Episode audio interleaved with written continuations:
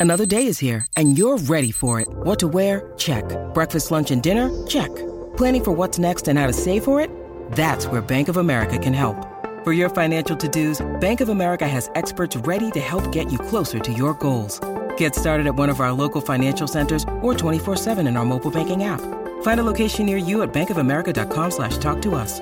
What would you like the power to do? Mobile banking requires downloading the app and is only available for select devices. Message and data rates may apply. Bank of America and a member FDIC.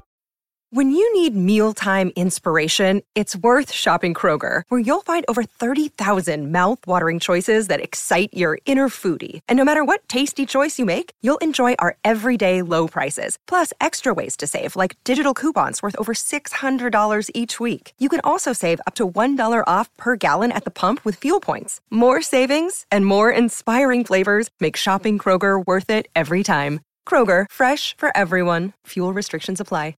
This podcast episode is brought to you by Coors Light. These days, everything is go, go, go. It's nonstop hustle all the time. Work, friends, family expect you to be on 24 7. Well, sometimes you just need to reach for a Coors Light because it's made to chill. Coors Light is cold lagered, cold filtered, and cold packaged. It's as crisp and refreshing as the Colorado Rockies. It is literally made to chill. Coors Light is the one I choose when I need to unwind. So when you want to hit reset, reach for the beer that's made to chill. Get Coors Light in the new look delivered straight to your door with Drizzly or Instacart. Celebrate responsibly. Coors Brewing Company, Golden, Colorado.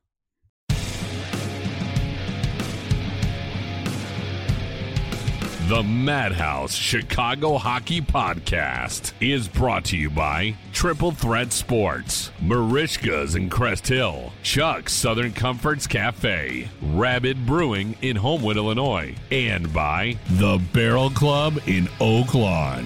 Here are your hosts, NBC Chicago's James Neveau and 670 The Scores hockey guy, Jay Zawaski.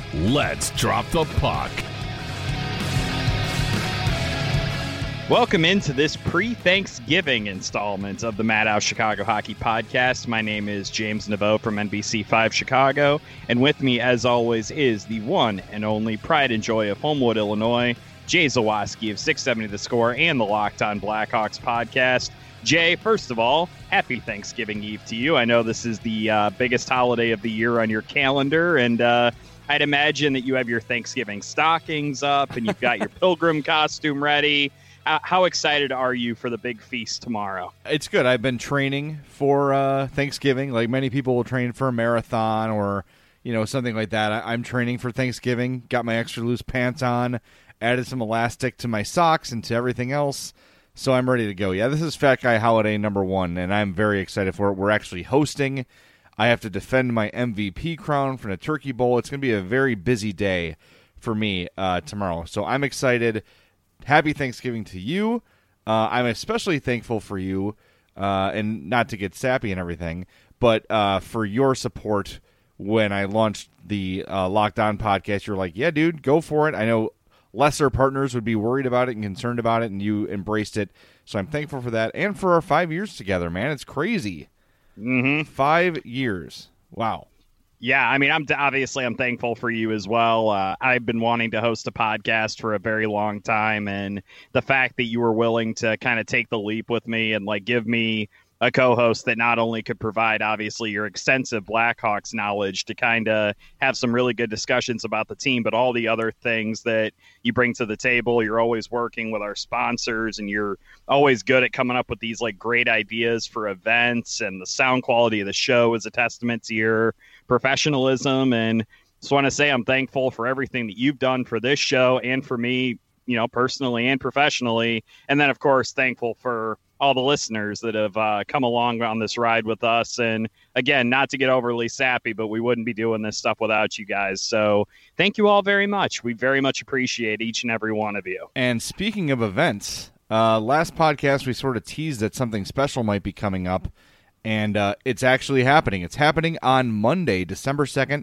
I know it's short notice. This came together very quickly, but clear your calendars. Get a load of this. We're going to be at the Barrel Club, 4910 West 111th Street in Oak Lawn. That's Monday, December 2nd. Uh, the event starts at seven. We're gonna start doing a pregame, uh, you know, sort of Q and A around seven fifteen. We'll talk during the intermissions, and then we'll do a live podcast when the game's over. But listen to this: eighty-eight cent Bud Light and three one two drafts, eighty-eight cent appetizers, and anyone in a Kane T-shirt or jersey or whatever will get a free shot of any of the Barrel Club's private label spirits. There will also be Goose Island and Bud Light giveaways, so join us at the Barrel Club. Again, 4910 West 111th Street. Uh, go to the Madhouse Podcast Facebook page. There's an event page there for all the rest of the information. No tickets necessary. Just show up. Uh, it's going to be a really great time. The puck drops Hawks versus Blues at the United Center at 7:30. So come hang out with us. You don't have to be there, you know, start to finish, but if you want to wander in at some point and hang out with us a little bit, we'd appreciate it. It's going to be a good time, and we're very much looking forward to seeing you and your friends and your family and everybody out at the Barrel Club. It's going to be a great time. BarrelClubIllinois.com if you want to join our website and start doing some research on that free shot you're going to get. I hmm. promise you, you're going to like it. Do we get free shots if we don't wear Patrick Kane stuff? Because I don't know if I own anything Patrick Kane related. Yes, I know the owner. We'll be fine. Okay, I just wanted to make sure. I was like, oh man, I want to participate in such a great deal, but I don't own anything. Whatever shall I do? Yeah, well- apparently I got a guy. Yeah, you got a guy. You're good. You could just like strap a Patrick Kane bobblehead yourself. That counts. It's a good point. I do have a couple of those. Yeah. See, there you go. All right. Well, now that we've gotten the uh, important stuff out of the way, like being sappy to each other and uh, talking about our Barrel Club event on Monday, we have some hockey to talk about. The Hawks, with maybe their most complete performance of the season last night, beating the Dallas Stars, a red hot team, three to nothing at home. Corey Crawford was dynamite. I thought, I mean, really, the whole team was pretty good. I think the first two minutes I was a little bit worried because the Hawks didn't have the puck at all. But as the game went on, they really sort of I don't want to they didn't dominate the game by any means, but they they were in control of the game. I think that's that's a good way to put it. Well, I mean, it's hard to dominate against a team that's been playing as well as Dallas has Right. been. So the fact that the Blackhawks, I think, controlled the majority of the game, maybe didn't necessarily dominate it. I thought that they did an excellent job of uh, suppressing a lot of quality chances from Dallas. They only ended up with 32 shots on goal in the game. And I just keep coming back to this that the Blackhawks, in two games against one of the hottest teams in the NHL, allowed them one goal one goal in two games is pretty stinking good. I know two to one shootout loss, but that doesn't count Right. to me. Like they allowed during actual hockey playing, they allowed one goal to this like really strong offensive Dallas Stars team. And I think that's not only a testament to obviously the continued quality play of Robin Lehner and Corey Crawford that we really need to continue to amp up our praise of both of those guys because they're putting together a heck of a season so far. It's not only a testament to them, it's a testament to the teams honestly like their defense and their back like their forechecking especially in the neutral zone has just simply been better since they made the transition to that uh you know their new old system so to speak Right. they've had some moments where they've looked good defensively and it really kind of came to the forefront uh last night in that win over dallas Well, you even saw, and I want to. You mentioned both goalies, and I want to get there, but but real quick, you even saw like Erik Gustafsson making good defensive plays. There was a play behind the Hawks net where he was in a race with a Dallas forward, and he was able to reach around the forward, which is a very polite thing to do, especially in the holiday season. Gave him the old reach around and poked the puck away, and cleared the zone so much. And I know that like the idea of like work harder, try harder is a thing that's that's said in sports a lot, but in hockey, it actually does make a difference. By skating a little bit harder or battling a little bit harder in the corner, you can win a puck and have good results. We're seeing a buy-in from top line to bottom line, from top pair to bottom pair that we hadn't seen you know, up until I, I wouldn't even say like, you know, yeah, they started winning when the Vancouver thing started, but you're starting to see a pattern here. And yeah, they lost, you know, they lost to Tampa, they lost to Carolina, they lost in the shootout to Dallas, but I still think even in those games, you are seeing the formation of a system. You're starting to see them figure it out. You're starting to see them understand that it works when they stick to it. And I was so impressed with their zone exits, their speed through the neutral zone, and their passing was just on the money against Dallas. So, um, I don't have a lot of, of negative things to say about the game at all. Like, there were a few, like, uh oh, sort of moments, but that happens to any team in any game. Back to the goalies, I think that I may have written off Corey Crawford a little too soon. Mm-hmm. Um, he's fully healthy.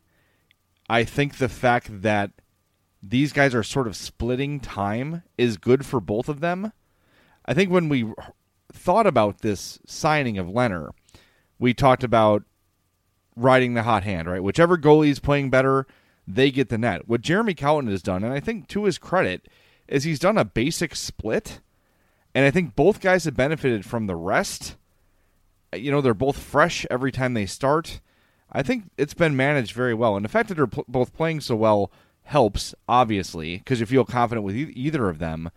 But so far, so good with the goalie management plan. I'm really happy with it. And look, the results speak for themselves. Yeah, I think uh, originally, I think what had ended up happening was that Lehner did get a little bit of extra time because he was the hot hand. He was playing a lot better than Corey Crawford was at the beginning of the season. But you definitely have to give Jeremy Colliton credit because I think the temptation would have been there just to say, okay, this thing is done and not to treat it as a constantly evolving thing. And what's ended up happening is that when Corey Crawford's gotten those opportunities in, say, back to back games or in instances where they play two and three nights or when Robin Lehner had the uh, little bit of a collarbone knock, it, it seemed to me that when Crawford started playing well in those instances, Colliton realized that, hey, he's kind of like started to get dialed in. Maybe I need to adjust the uh, the play a little bit to have them be a bit more of an even split. And I have to give him honestly some credit for that because that really did take the willingness to say, hey, this is going to be an evolving thing. This is not a static thing. Robin Lehner didn't win this job outright with his hot start. And I think it's been to the Blackhawks' benefit that they've been able to get both of those guys in there and more importantly, to keep them fresh because you know at some point, if they do reach the playoffs, they are going to end up picking a starting goalie. That's just how that ends up oh, working. Yeah.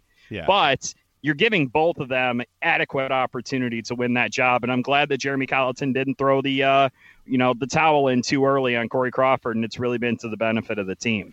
No doubt. And uh, look, we've been quick to criticize Colliton when he deserves it, and there are certainly times he deserves it. Um, but this is something I think he has done pretty well. And despite being forced to change his system, now that it's been changed, he's stuck with it. Another thing I liked about the Dallas game is the Hawks go into the third with a one nothing lead, and my fear was okay, they've got this lead. This is a really big game for the Hawks. They're going to sit back and they're going to play the prevent for 20 minutes and it's not going to work. Instead, the Hawks outshot Dallas 15 to 9 in the third period. So instead of sitting back, they remained aggressive. And that to me was a big key going into the third period. And I was thrilled that they were able to keep doing that. And they were willing to keep doing that, excuse me. Because um, it works. When you sit back, the, the old the old football adage is to prevent defense just prevents you from winning, right? And it's an old cliche, but it's sort of true, especially against a high power team like Dallas. They got a lot of offense. They're really solid defensively. You knew they were going to bring everything they had, but the Hawks didn't allow that to happen because they maintained the puck. Loved it. Loved the third period strategy last night. And I love the fact that even though they weren't able to uh, solve Khudobin very often with some really good opportunities during that game, they never really let up. Like it was one of those things that you were just kind of waiting for the dam to break. And sometimes when those things happen, you get kind of worried that oh, like they're letting Dallas kind of hang around and hang around, and eventually, you know, the the luck, the fortune will swing the other way. The Blackhawks were honestly relentless last night. And I think that goes to what you said about the third period that they did not let Dallas up off the canvas at all. I thought that was a really it was an entertaining hockey game yes. for me personally. I really enjoyed it. I would not mind seeing Dallas and Chicago square off in the first round of the postseason if it comes to that. But I have to give the Blackhawks a lot of credit for the attitude that they carried with them last night. It wasn't quite the same result, I think, as the revenge game against the Predators when they chased Pekka Rinne and they really made the Predators look bad in yeah. Nashville. But I thought it was incredibly awesome that they took a really tough loss on Saturday night that they probably should have gotten both points out of. And they turned that into one of their best all around efforts of the season in a really good win against a really good Dallas team. Absolutely. I think, you know, coming out of last night's game is the best I've felt in a long time. Because even in those games where they were winning, if you, you know, the, the Nashville game, the Vegas game, the Toronto game, yeah, they won those games but when you looked up and you went over the numbers, you looked sort of deeper into the game itself. You saw like, okay, they're still getting hugely outchanced, hugely outshot. This was a game where, and this is two games in a row now, that the Hawks have won. I think Tampa too. Maybe it's three games in a row where the Hawks have won the possession battle. Battle, and it might be the first three of the year. I'd have to go back and look, but you're seeing them become a. And it's funny when they were bad, I was like, can't they just be like normally bad? Does it have to be horribly bad? Can't they just be like a normal replacement level NHL team? And I think at this point, they're beyond that. Now, these next two games, Friday and Saturday, both against Colorado, and then Monday, our Barrel Club event against St. Louis, they're big, but now you've got three of the four points to start this stretch, and you could breathe a little bit. Had you lost Tuesday, or had you not gotten a point on Saturday, it adds this whole dimension of stress and worry to the Colorado and, and St. Louis games that are coming up. I think now they can sort of play their game. And look, if, if they play those games like they played last night, they're going to be in really good shape and they're going to be in most games they play. Mm-hmm. So I, I don't know. I felt really good about it. It's funny, by the way, you mentioned it. Last night's game just felt like a continuation of the other Dallas game.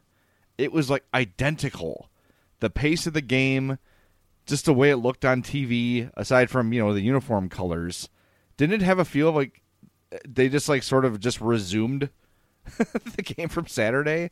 It just had I, such I, a familiar feel.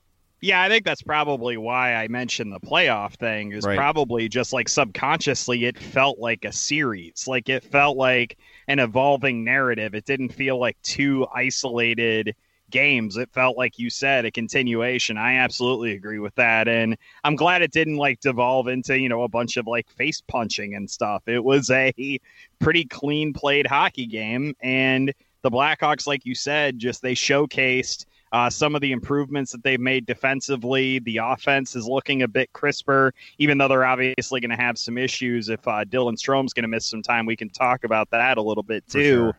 But I thought that they got good performances from up and down the team. Alex DeBrincat looked awesome last night. Brandon Saad continued his strong play. I thought Matthew Highmore looked pretty good last night in eight minutes. Like he didn't get a whole lot of action, but I still thought he looked pretty solid. I liked that they gave Kirby Dach a look with some of the team's higher end talents at the center position with Strome out.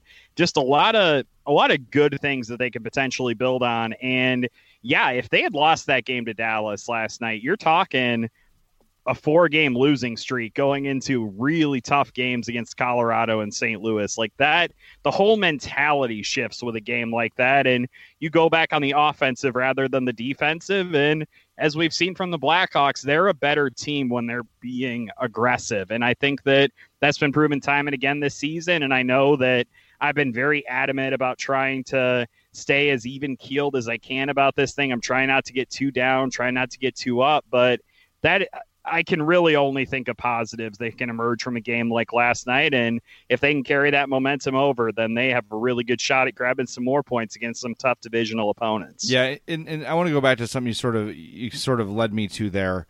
Um, you you worry about this team's defense, and, and we knew going into the season that that was going to be an issue. But a really good way to protect a porous defense is to have the puck, and and that's what they've been mm-hmm. doing lately. They've had again, possession advantages. I, I I said it to start the show. I said it on Locked On this morning. The game felt in control. There was never a moment where, and of course, Dallas got their opportunities to score, and there were some really great saves made by Corey Crawford. But at no point, especially during the third period, did I feel like, oh wow, the Stars are really starting to take it to them. They're really buzzing. No, the Hawks had control of that game for the better part of what 55 minutes, I would say. Um, and look, when the smoke clears, the numbers look pretty even. Hawks outshoot them 38-32, which is you know in this day and age it's kind of a toss up with as much offense as, as is in hockey now, but it just never felt like the fire drill that some other Blackhawks wins have felt like. This Mm-hmm. one just felt like a nice, clean, solid win. Was it the third period against Toronto that it felt like they had a million shots and that the ice was completely tilted the opposite direction? I can't remember which uh, game that was, but yeah, you de- you definitely get that vibe sometimes. Like, oh god, the dam's about to break. Oh god, and we never had that feeling last night. It it always felt like the Blackhawks, even when Dallas was pushing back at them, it never felt like the Blackhawks blinked, and that was. That's a good feeling, man. It was. Yeah, I every so on the Locked On podcast, I do the pluses and minuses every of every game, and I was like, I don't know, a minus was that um, Olli Maatta had a turnover. that was like really all I could come up with. So yeah. Uh, by the way, the Toronto game, um, I just went back to Natural Stat Trick to take a look. Uh, third period, the Hawks were out sh- uh, shooting. They were thirty five percent in Corsi. So yes, yes, it- yeah, I was right. yeah, it had it definitely had that feel. It was 18 shot attempts for Toronto and 10 for the Hawks. So, hmm. but a lot of those Toronto ones were were really, you know, they were they were tough chances to stop. Yeah, and what a what a wild ride this season has been, and we're barely a quarter of the way through it. Yeah, I know it, it's it's look, it, they're nothing if they're not entertaining. You know, at least you know when you walk, you're going to sit down to a Hawks game, you might not know what you're going to get, and it's it's entertaining. All right, why don't we take a quick timeout? Next segment, I want to get into uh, Dylan Strome and Matthew Highmore and a couple other things. Uh, Jeremy Colliton sort of updated the situation on Strome after the game last night. Maybe some people missed it because they went to bed like normal human beings when the hockey game ended. First, want to tell you about our sponsors, Rabid Brewing in Homewood, Illinois incredible craft beer, incredible craft ales. We've talked to you about them for the what uh, two seasons now. They've been an incredible partner to us. This will be their last uh, episode of the Madhouse podcast. They are uh, looking to expand their business, and they are really reeling in any sort of excess spending. So we appreciate their support over the years. They, we are still huge fans of Rabid Brewing. We're still going to talk about them. We love them, uh, but we want to thank them for the time they've given us, for the months they've given us, for the great events we've had there. So thanks to Ray and Tobias at Rabid Brewing. Go there, support them. It's a great business. One of my favorite local businesses. One of my favorite breweries in the state. So go visit our friends, Rabid Brewing in Homewood, Illinois. The time has come for you to drink mythological level craft ales. Visit the Southland legend, Rabid Brewing in Homewood, Illinois. Going to take a quick time out and come back with some thoughts on Dylan Strome and Robin Lehner's struggles in the shootout. All that more next on the Madhouse Chicago Hockey Podcast. Welcome back to the Madhouse Chicago Hockey Podcast. My name is Jay Zawaski.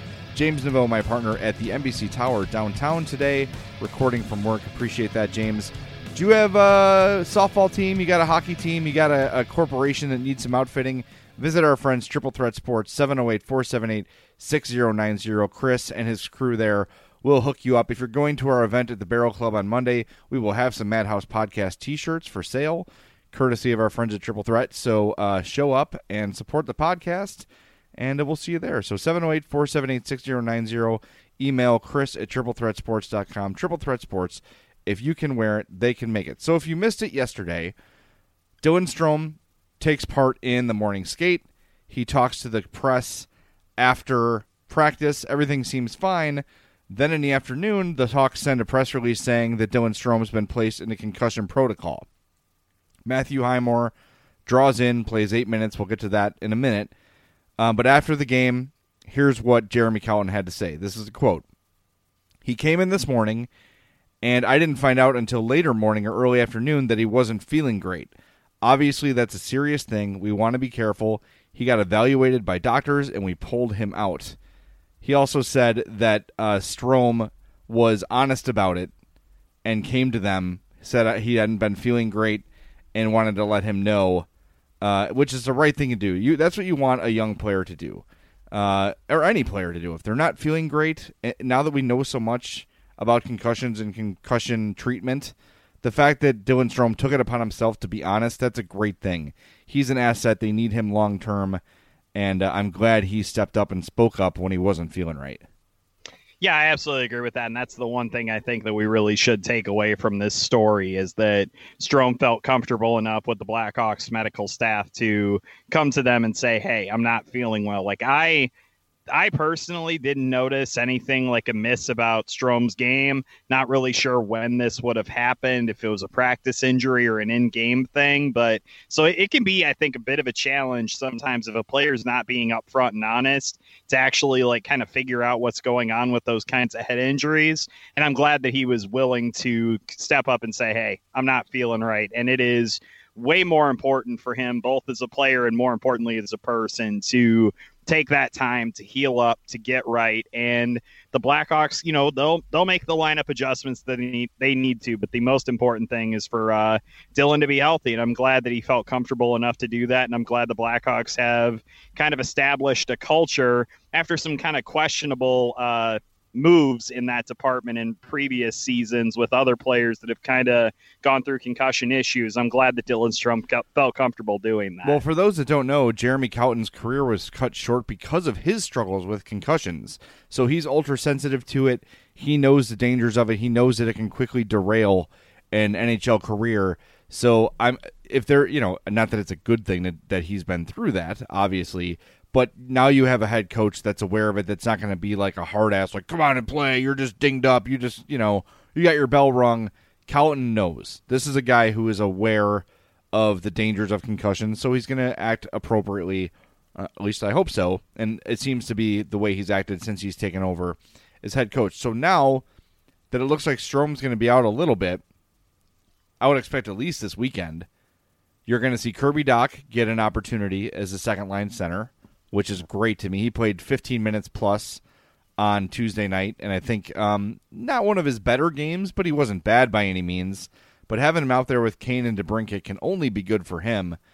Um, and then you saw Matthew Highmore come in, play on the fourth line, and provided in just that short amount of time some speed, some physicality. I like what Highmore brings to the lineup, and I think that should be the guy in as long as Strome is out he looks solid fundamentally. Like yeah. I was not like watching a newborn deer trying to skate and like you can't really focus on anything because your head's just going all over the place. It's been a while since Matthew Highmore has played in an NHL game, and I thought he acquitted himself nicely. It wasn't like he lit the score sheet on fire. I think he had like maybe like one shot on goal or like one hit like barely made a dent in that regard. But I also thought that as a fourth line uh, player, I thought he looked just fine. And I think maybe he'll get a little bit of additional time moving forward. But if he's in that kind of eight to nine minute a game sweet spot, I think that's absolutely perfect for him.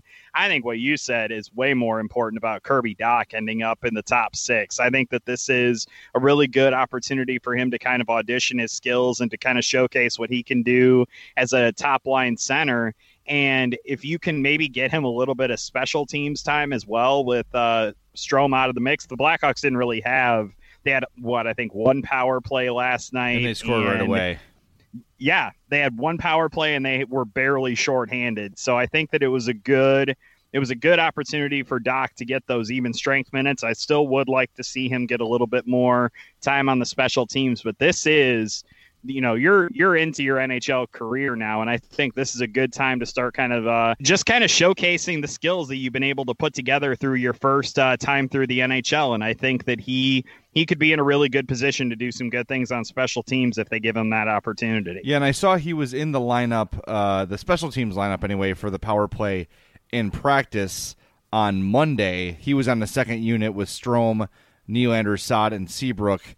So it looks like if they ever have a two minute penalty, the Hawks scored 53 seconds into their only power play on Tuesday night, so we didn't get a chance to get out there. But it looks like he's going to get that shot, and now especially with Strome out, you're you're going to see Dach out there.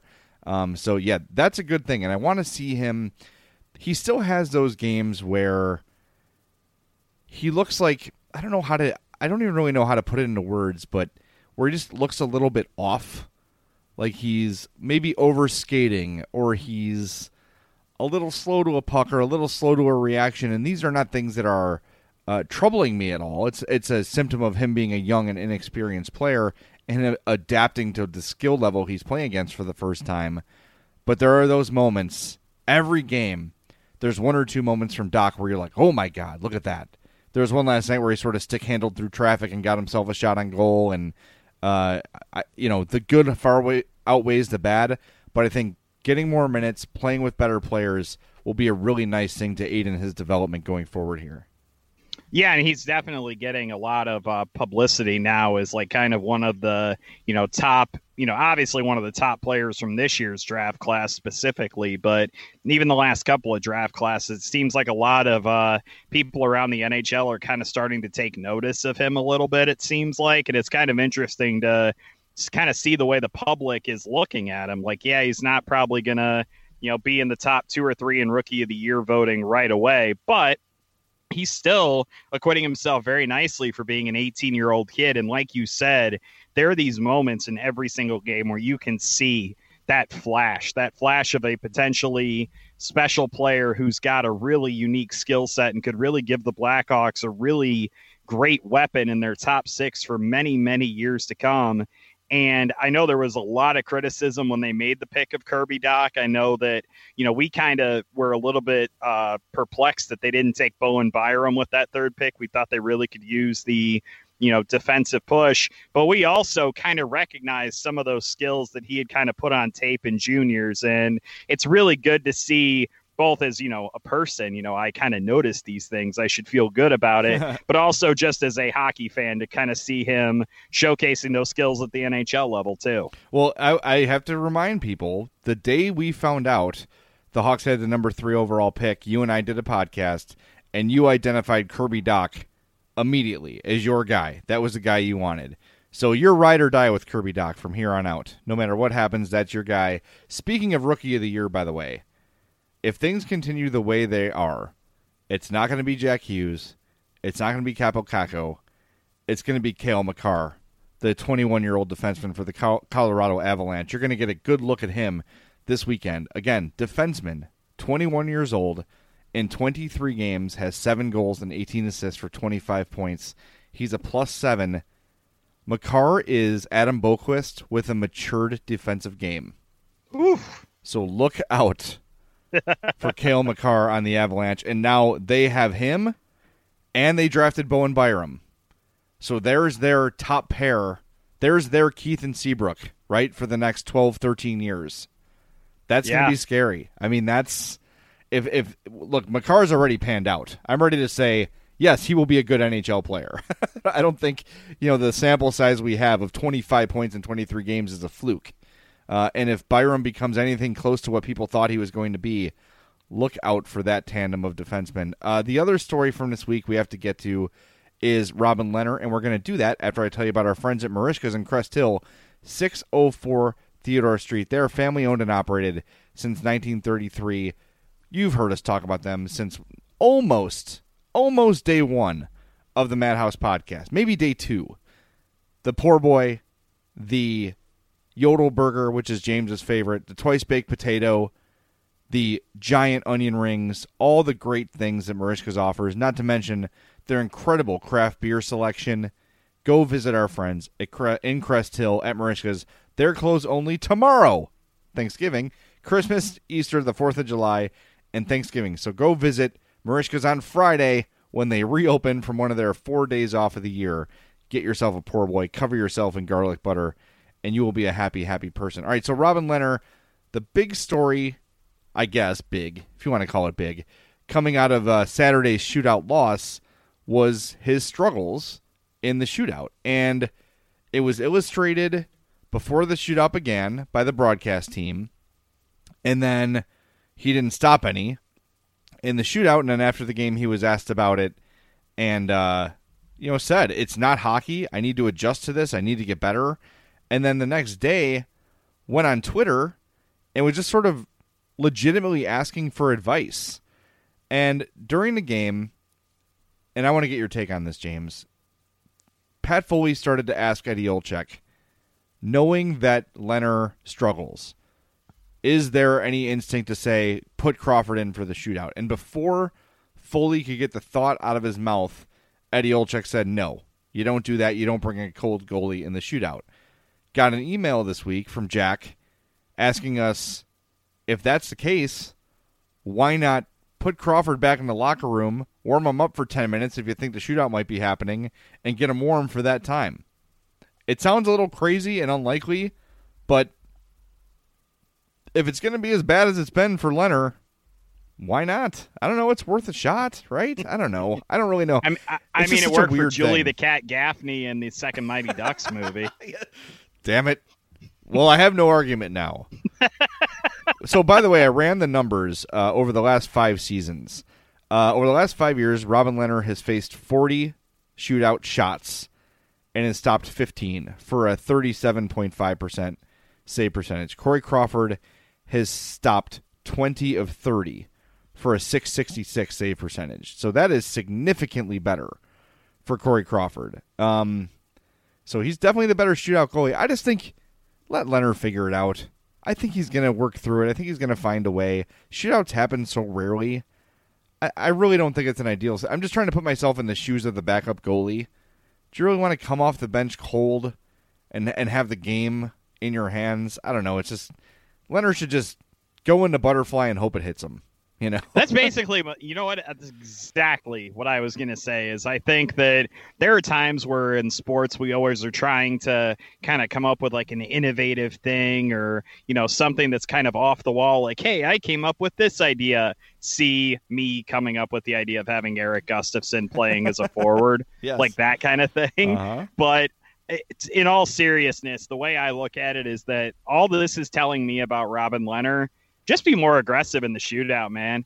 Go for more poke checks. Do whatever the hell you have to do to at least like throw some doubt into the minds of the shooter. Yeah, you're going to get beat occasionally when you do stuff like that, but it's not like he's not getting beaten now.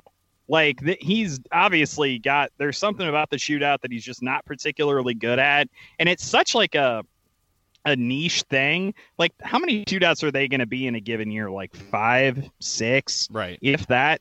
Like I just I don't see it being a big enough issue that you need to really like pull together like a brain trust committee to really like figure out what they need to do about it. I say just leave Robin Lehner in there and let them figure it out. And if they lose a point or two in the process, I know it could potentially cost them a playoff spot.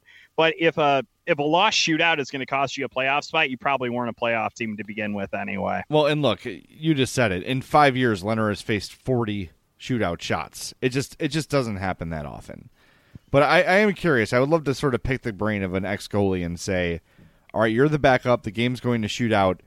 Is it reasonable to put you in the locker room and have guys just start, you know, have the trainer or whatever just start taking shots off you to see if you can get ready? I, I think it's a little far fetched, especially considering it's not like a pitcher in the bullpen.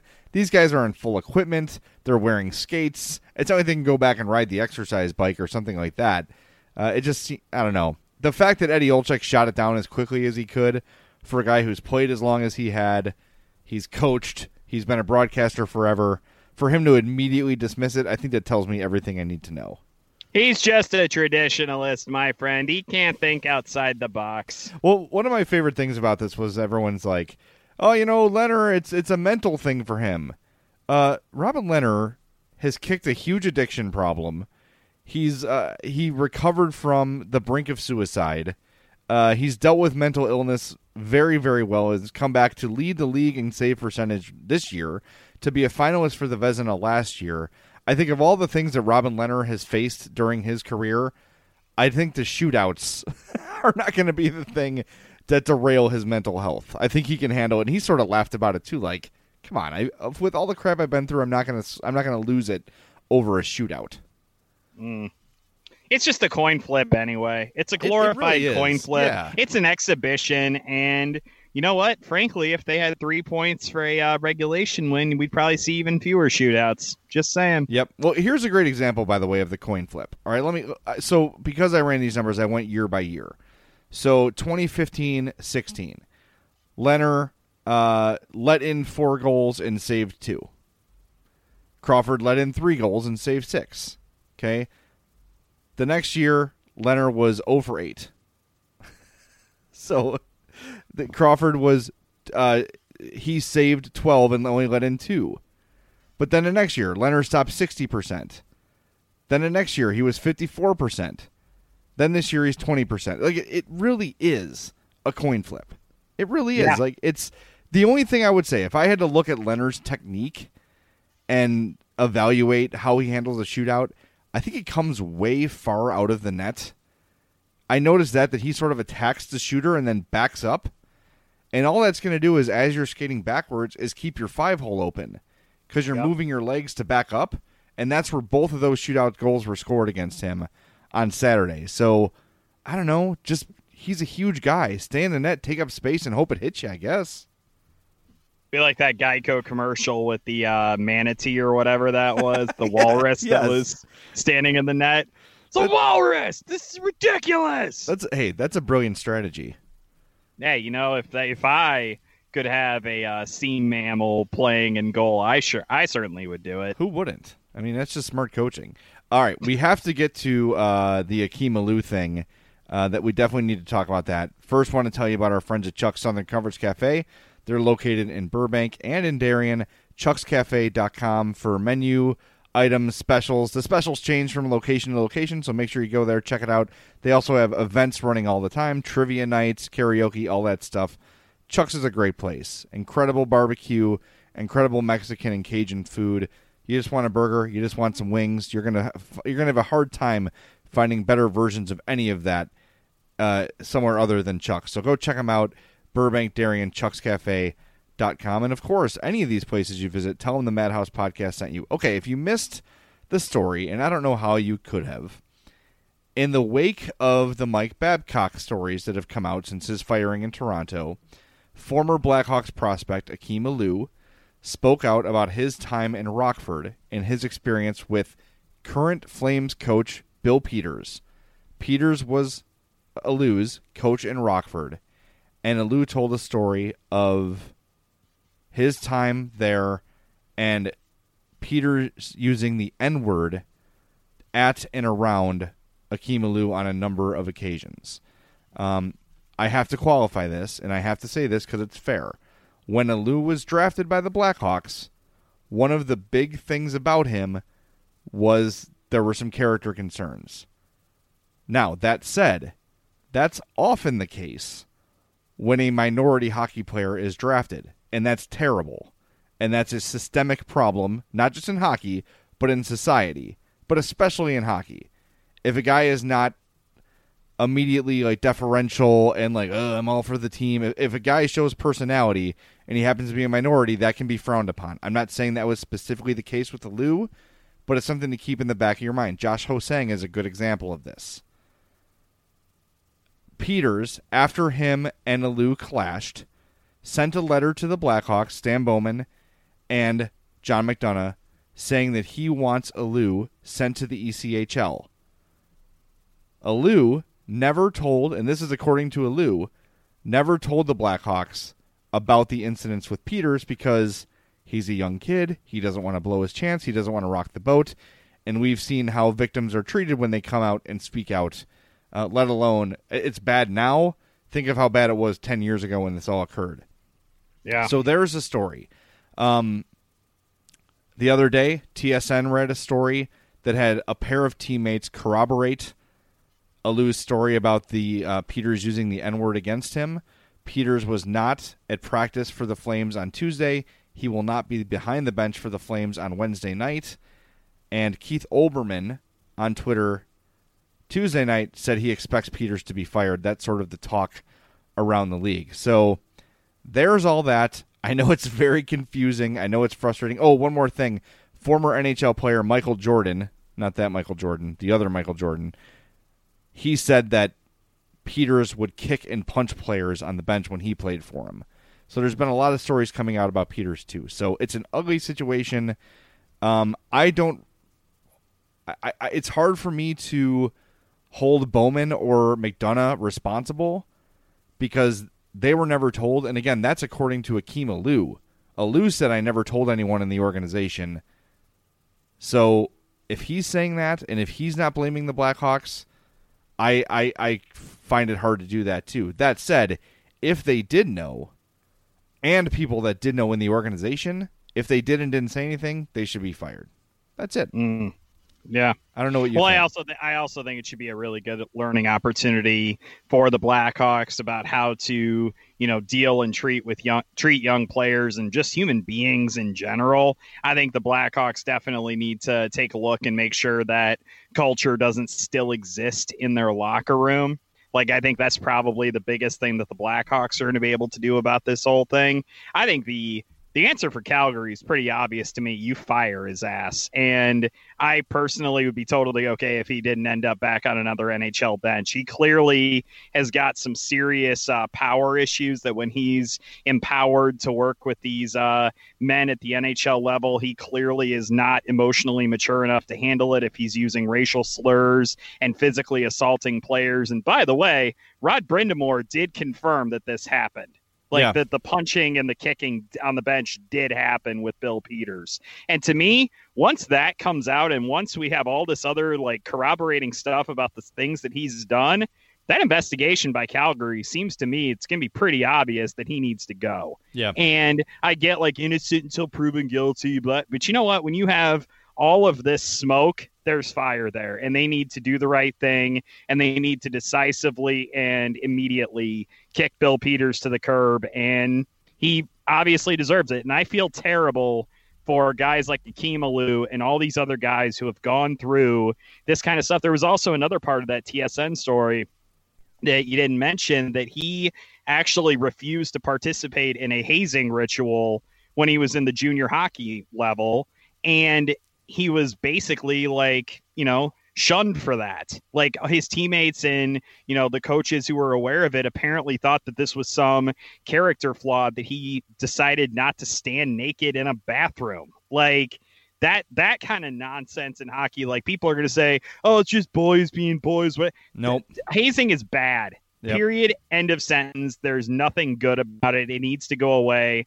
And this really should I think not just be a reckoning moment for the Blackhawks, but for the sport as a whole. And we really need to start taking these things more seriously and making this environment more conducive to guys coming forward when things like this happen. Just because it's always been this way doesn't mean that it has to continue to be this way. And I think that the obvious the obvious first step to me is firing Bill Peters and telling him to get lost. But then the second thing is that long, hard look in the mirror and trying to figure out ways to make this sports and the people involved in this sport make them feel comfortable coming forward when things like that happen. Definitely, and a couple things to consider too.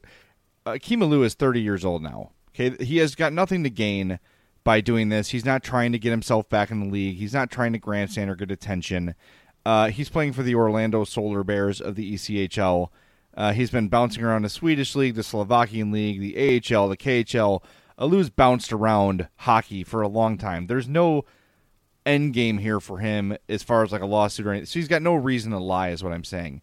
The other thing is Daniel Carcillo, who has been doing incredible work over the last few years, shining a light on abuse throughout hockey from the from youth hockey to the NHL to mental illness to all these things.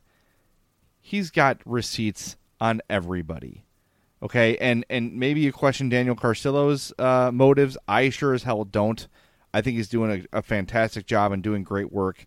But I know this is a tough thing to digest. It's a difficult thing to talk about. It's uncomfortable. I know a lot of people are, and I know maybe we lost some people here, and that's fine because people are like, I just want to watch hockey. I don't want to think about this other stuff. And if that's you, fine, but it needs to be addressed. And it, just top to bottom, society needs to be better, but hockey specifically needs to catch up. You know, they've been they've done a good job with the inclusiveness of you can play, but then it's always it, it seems like there's always a step or two back when you start to feel good about things. So um, let's hope lesson learned here. Let's hope that um, I, am confident saying it's true, but if true, that Bill Peters is held responsible. And uh, I don't know. I, I don't think there's really much controversy there. If a coach is going to act that way with the racial slurs and the physical abuse, one of those two things is yep. fire is fireable. The, them together, especially when you've got corroborators, you've got a current NHL head coach like you mentioned, Rod Brind'Amour, saying that it happened. Pull the trigger, fire Bill Peters. It's time, and let's get back to some damn hockey, right? Pro- progress isn't linear, man. That's the only thing that I did want to add to what you said. There's always going to be setbacks. It's all about how you uh, respond to those setbacks, and hopefully, the sport and society in whole can keep uh, pushing forward. And this stuff just isn't acceptable at any level. And I'm glad that you know, at least for his own peace of mind, I think I'm glad that Akim was able to come forward, and I hope that you know he can kind of get some closure on this, and that he can, uh, you know enjoy his life. I don't really know what else to say. Like you said, he's still playing hockey, and I hope he, uh, I hope he's better off for this. Like it's never easy to be that guy. You don't. Obviously, it wasn't easy for him. It took him a decade to come forward on this. So I'm glad that he's finally at that point where he feels comfortable doing it. And hopefully, it can spark some meaningful change. Yep, absolutely. Uh, yeah, thanks to Akim Aliu for uh, for and anybody who has stepped up when they've been the victim of something. It's very hard to do. Rarely does it work out in the victim's favor. They're almost always shunned and dragged and all these things in the you know hashtag no angel whatever you want to say. Fine and dandy. But uh props to him and to dan carcillo and to other guys who have stepped up and spoken up when things need to be said. All right back to hockey. The blackhawks play colorado friday and saturday and then monday is our event at barrel club. Come out and join us.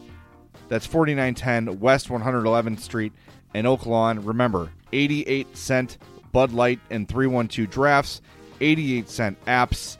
Anyone in Kane apparel gets a free shot of any of the Barrel Club's private label spirits. There'll be Goose Island and Bud Light giveaways, and should be some Madhouse podcast swag for sale. We'll definitely have bumper stickers. We should have some t shirts. So if you want to support the podcast, that is a great way to do it. We buy our merch with our own money, so if we can make some back on that, it would be tremendous. So join us at the Barrel Club. Check out the Madhouse Podcast Facebook page and Twitter account at Madhouse Pod for more details on the event. With that, want to thank our other sponsors, Triple Threat Sports. For all your team outfitting needs, call Chris 708 478 6090. Merichka's in Crest Hill, family owned and operated since 1933. Chuck Southern Comforts Cafe with locations in Burbank and Darien. Visit chuckscafe.com. And a special thanks to our true friends, Tobias and Ray at Rabid Brewing. This will be their last podcast with us, at least for the time being. Good luck to them in their endeavors. They've got big plans. I'll let them tell you when it's time, but look for big things from Rabid Brewing. We were so thrilled to be associated with such an awesome brand. So we'll see them soon. Thank you, Rabid Brewing, for sponsoring us for as long as you did. With that, everybody have a happy Thanksgiving. James, love you, buddy. Appreciate you. I hope you and yours have a wonderful Thanksgiving. You too, buddy. After I get done watching that Bears game at work tomorrow, I plan on uh, joining you in the Stretchy Pants Brigade. Sounds good. And we'll see everybody out there Monday at the Barrel Club, 4910 West 111th Street. Come drink, come eat, come watch the Blackhawks and the Blues with us. Talk to you next week.